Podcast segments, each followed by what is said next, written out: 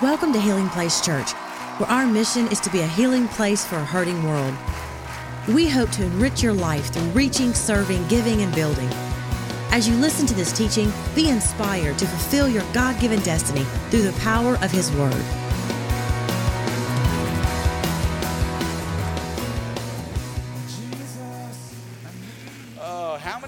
Parents are excited that school is about to be up on us? Anyone? Well, this Sunday, this weekend, it kind of marks the, the finality of the summer season. And so I thought it would be appropriate for us to have a little summer fun. Okay, we're going to finish the summer with a bang. One of the things that I love about Jesus, and maybe you can, uh, uh, as you think about what the things that you love about Christ, this may be on your list, or maybe you've never thought about it. But one of the things I love about Jesus is he was so unconventional. He was so unorthodox. I mean, especially 2,000 years ago, the liturgy of the day, there was a, a, prescription for how you were supposed to worship, but Jesus kind of broke all the rules, didn't he? You know, the rabbis were supposed to go to the synagogue, and from the synagogue, that's where they would teach. They would teach from the law of Moses, they would read one of the scrolls of the prophets, but he didn't, Jesus, what I love this about Jesus, he didn't always preach from a pulpit. Sometimes he preached from a boat. Sometimes he was on a hillside and the people were crowded around him. And so he didn't need to run to the synagogue to preach a sermon, but he just used the natural context, the setting in which he was. Sometimes they would be eating a meal, and with his disciples, right there at the dinner table, Jesus would use what was around him to speak of the kingdom. How many of you love that about Jesus? That Jesus, he wasn't stuck in a religious box but he broke out of the box. I want you to know this. Some of you, your greatest sermons will never be preached behind a pulpit, but they'll be preached within the context of everyday life. And for Jesus, the world was his pulpit. I love the fact that Jesus would change some things up.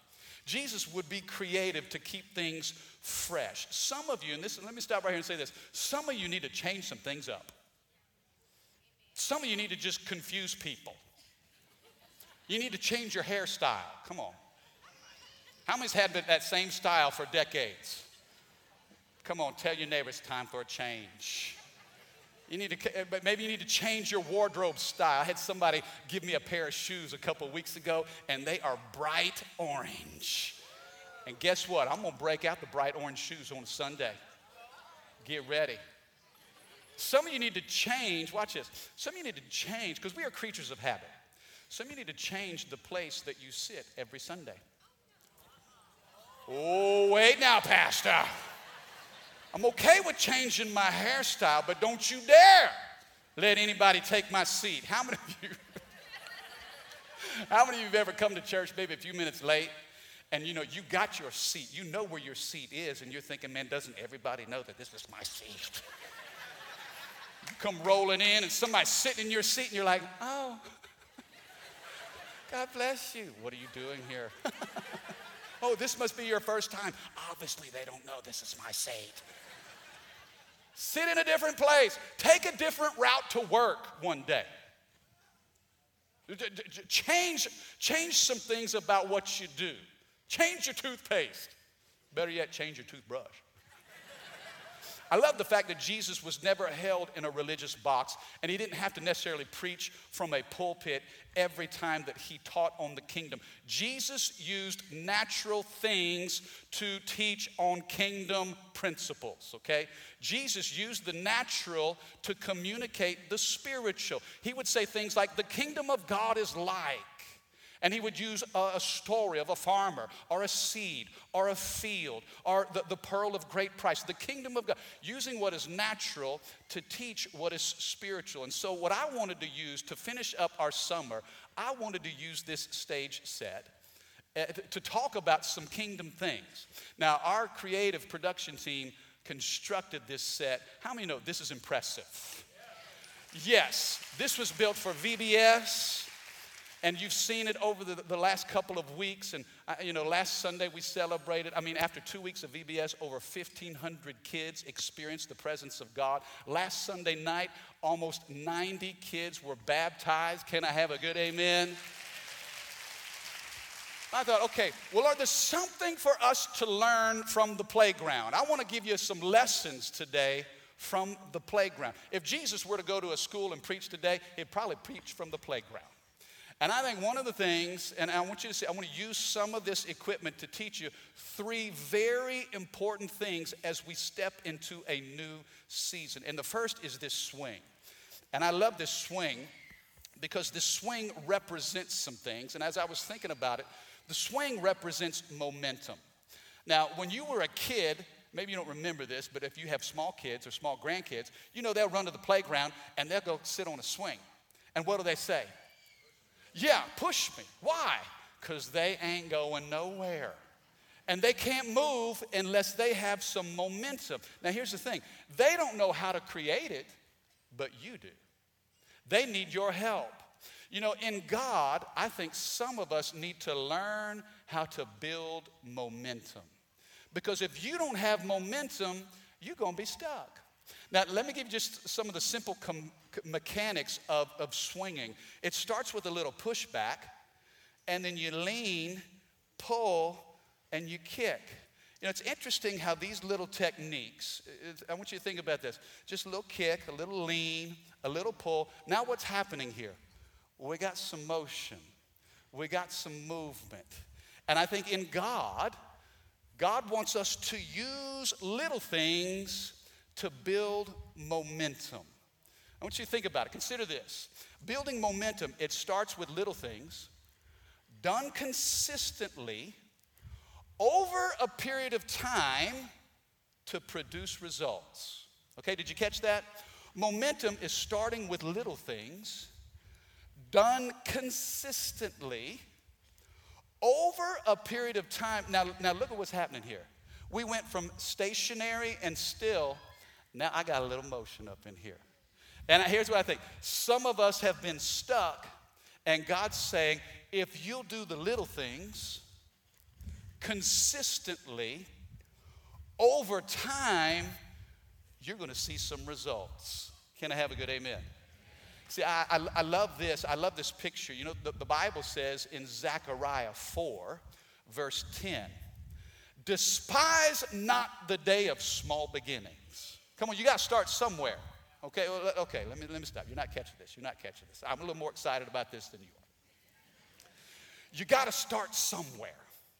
Okay, when we talk about momentum, we're talking about daily practices, consistently, not done occasionally, but consistently. And over time, you begin to see the results of that. You say, Mike, what do you mean? I'm talking about prayer, I'm talking about Bible study. I'm talking about church attendance. Do you know you coming here today? You know what's, uh, what it's doing? It's creating a little momentum for you. Now, it may not be a deal breaker, but I want to tell you this little things lead to big opportunities. You may say, well, it's just another Sunday. I'm coming because I know I need to come. No, no, no. When you meet with God in God's house, things start to stir in your spirit. You got a little lean, got a little kick, got a little motion. Now, all of a sudden, life looks different because you've got some mojo. Come on, somebody say mojo. Now, listen, momentum can work for you or it can also work against you. Hello? You're making wrong choices, you're listening to wrong voices, you stack those things up, and your life can head in a wrong direction real fast. But when you're doing some good things, and you're expecting good results, and you're consistently applying the things that you know, now all of a sudden you're reaching heights that you could never reach on your own. Are you with me? You see, the swing teaches us that we can build momentum. Now, as a kid, you needed somebody to push you. But as an adult, you don't need anybody to push you. Spiritual maturity is learning how to build momentum on your own. Come on, some of you are wondering, how high is he going to get? Okay, I'm about to dismount, y'all. Here we go. All right. Oh, sweet Jesus. Here we go. Ready? One. This is like gymnastics, okay? It's like, a, what is that, the balance beam? I'm getting ready to make the dismount. Let's see if I can stick the dismount. Ready? All right, here we go. Ready? One, two, and dismount. Ah! Oh, sweet Jesus. Yeah, I'm out of breath. Momentum is so important because some of you feel like you're stuck. And God's saying, if you'll do the little things consistently, not occasionally, but consistently, over time, you're going to see some results. Let me encourage you if you want to build momentum in your life, start where you are, use what you have, and do what you can. Come on, are you with me? Start where you are. Where does it start? It starts today. It starts right where you are. You're using what you have. If you've got a Bible in your lap, maybe you've got the Bible on an app. You've got resource available to you. Each and every day, the church will send out a devotional. There's a scripture attached to a devotional thought that is connected to what we preach and teach here on Sundays. You know what you do if you make a small commitment? You begin to see big results. I'm going to read the word, I'm going to commit to the house of God. It's all about it. I'm telling you this the single most helpful principle I know. I want to give it to you. Are you ready? It's not about trying, it's about training. It's not about trying, it's about training. Watch this.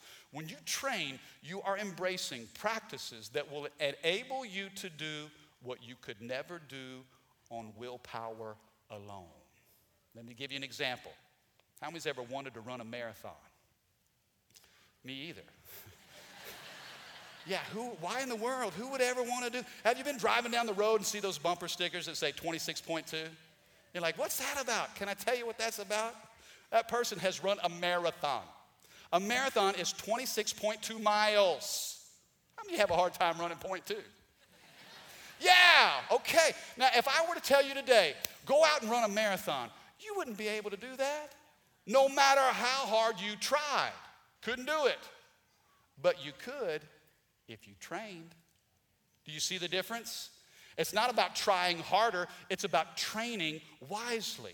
And the same is true when it comes to our spirit. If you feel stuck in your spirit, God's saying there is a swing that can help you build some momentum. If you'll do the little things consistently, over time, you'll begin to sense the mojo of God moving you forward. Now, when I talk about disciplines and I talk about these practices, let me give you a couple things to pay attention to. First of all, don't get religious. Don't get religious.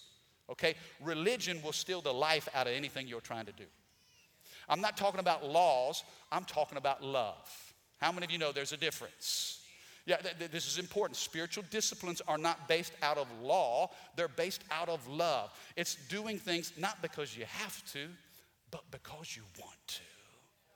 You know, on Fridays, I gather here with a group of guys, and we've been doing this for about almost three years. Every Friday afternoon at 4 o'clock, a handful of guys get together.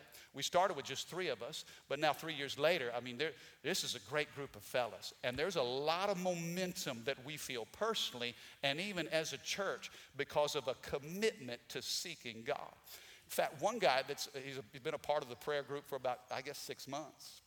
God has just radically changed his life. He was in Florida on vacation with his family. Friday rolls around, he tells his wife, I'm not missing prayer. Jumps in the truck, drives from Florida, and meets us right here at 4 o'clock. Prays with us for an hour, high fives everybody, gets back in his truck, and drives back to Florida to finish the vacation with his family.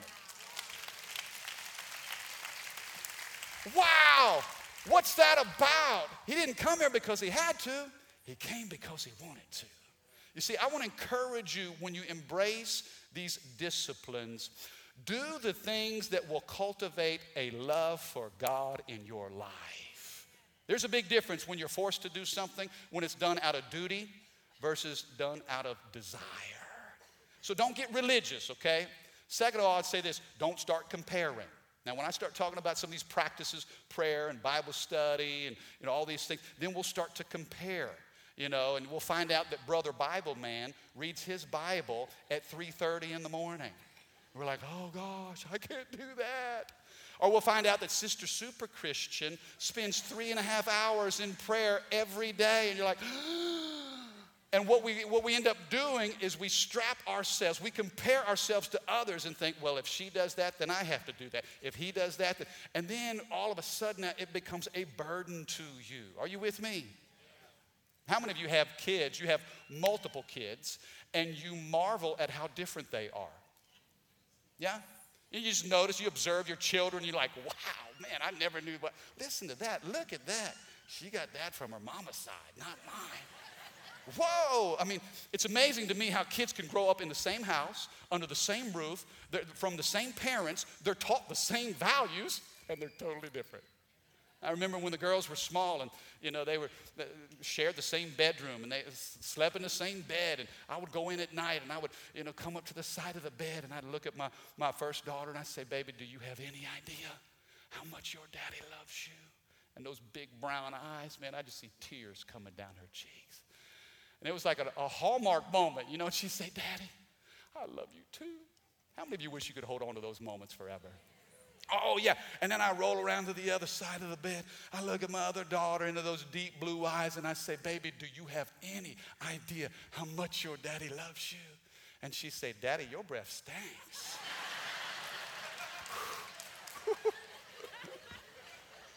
hey, they're different, aren't they?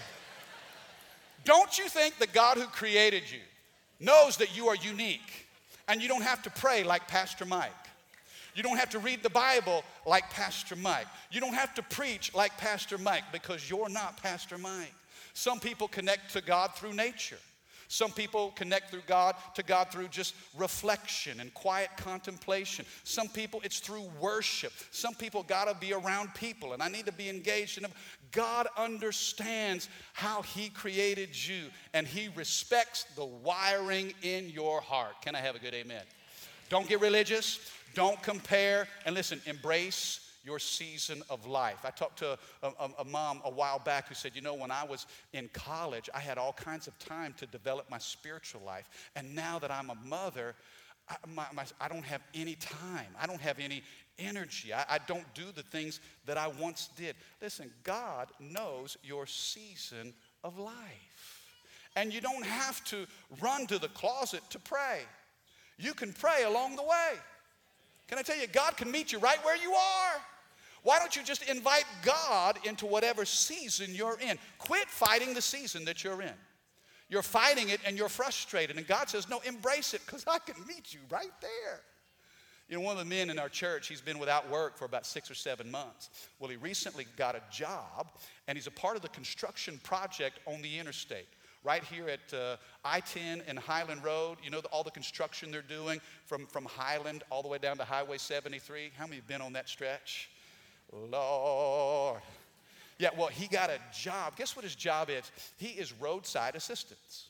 And so for eight hours a day, he just drives that stretch from Highland down to Highway 73, up and down the interstate. So, eight hours in his truck, guess what he's doing?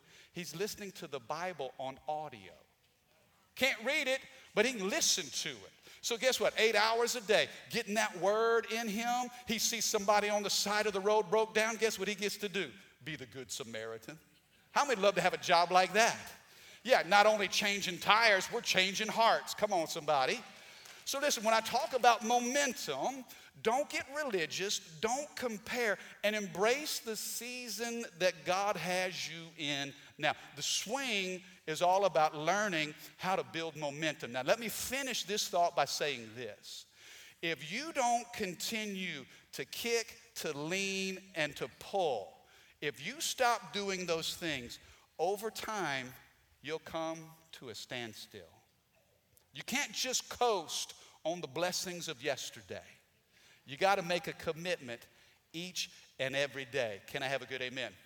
Okay, so that's the first thing. Now, here's the second thing. Here's the second thing and this could get a little dangerous. Not only does the swing teach us about momentum, but this slide is going to teach us something too.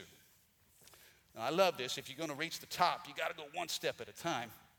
But once you get up here, see the joy of the slide. Let me see, let me figure out again. all right. Okay. Yeah, disregard all the groaning and the moaning. Okay.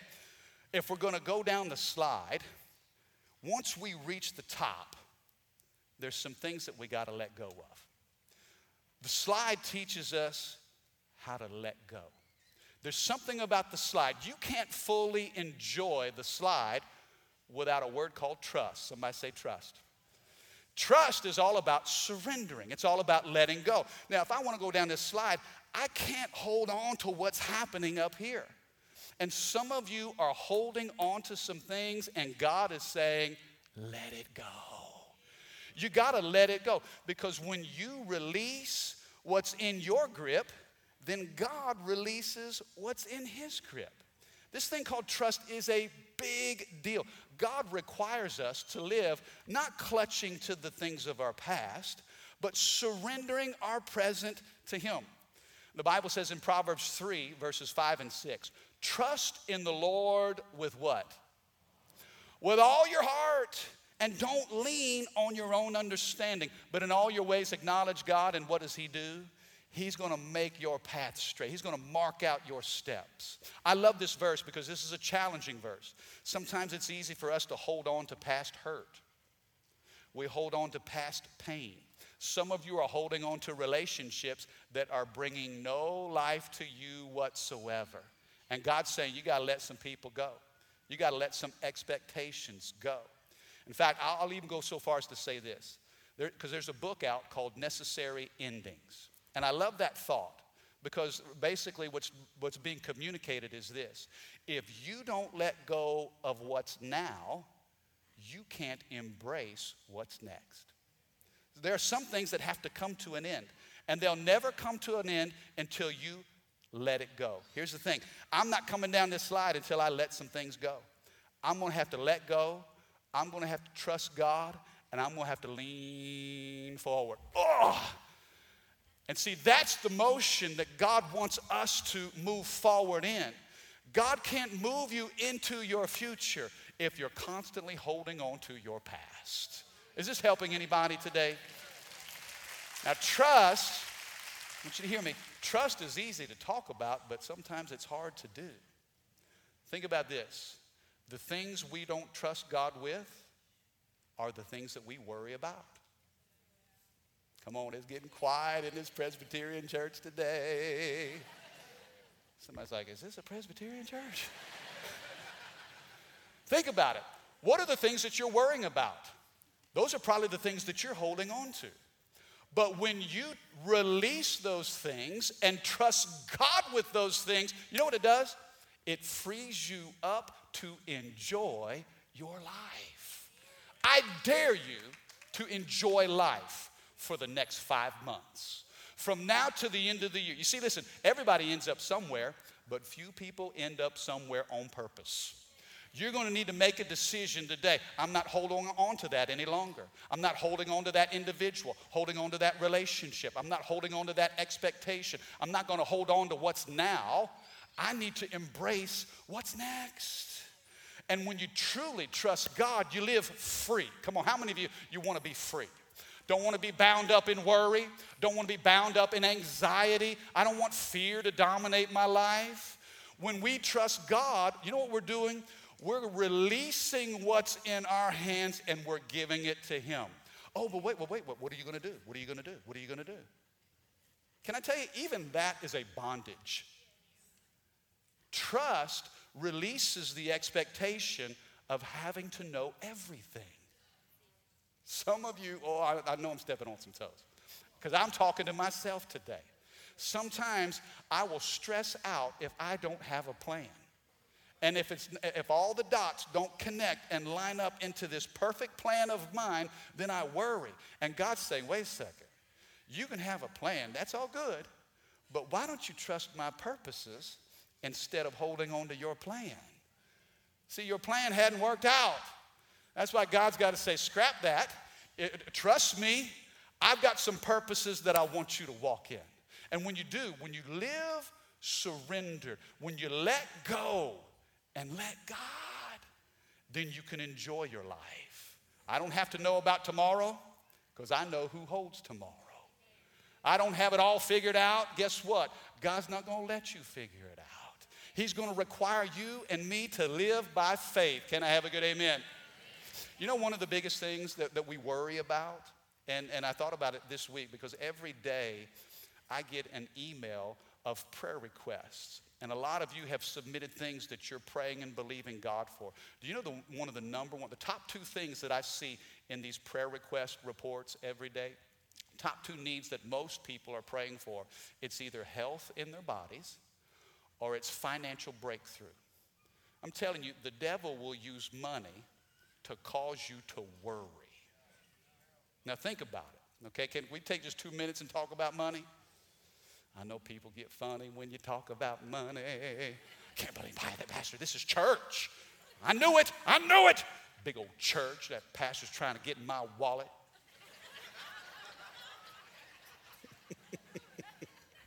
hey, how many know God don't need your wallet?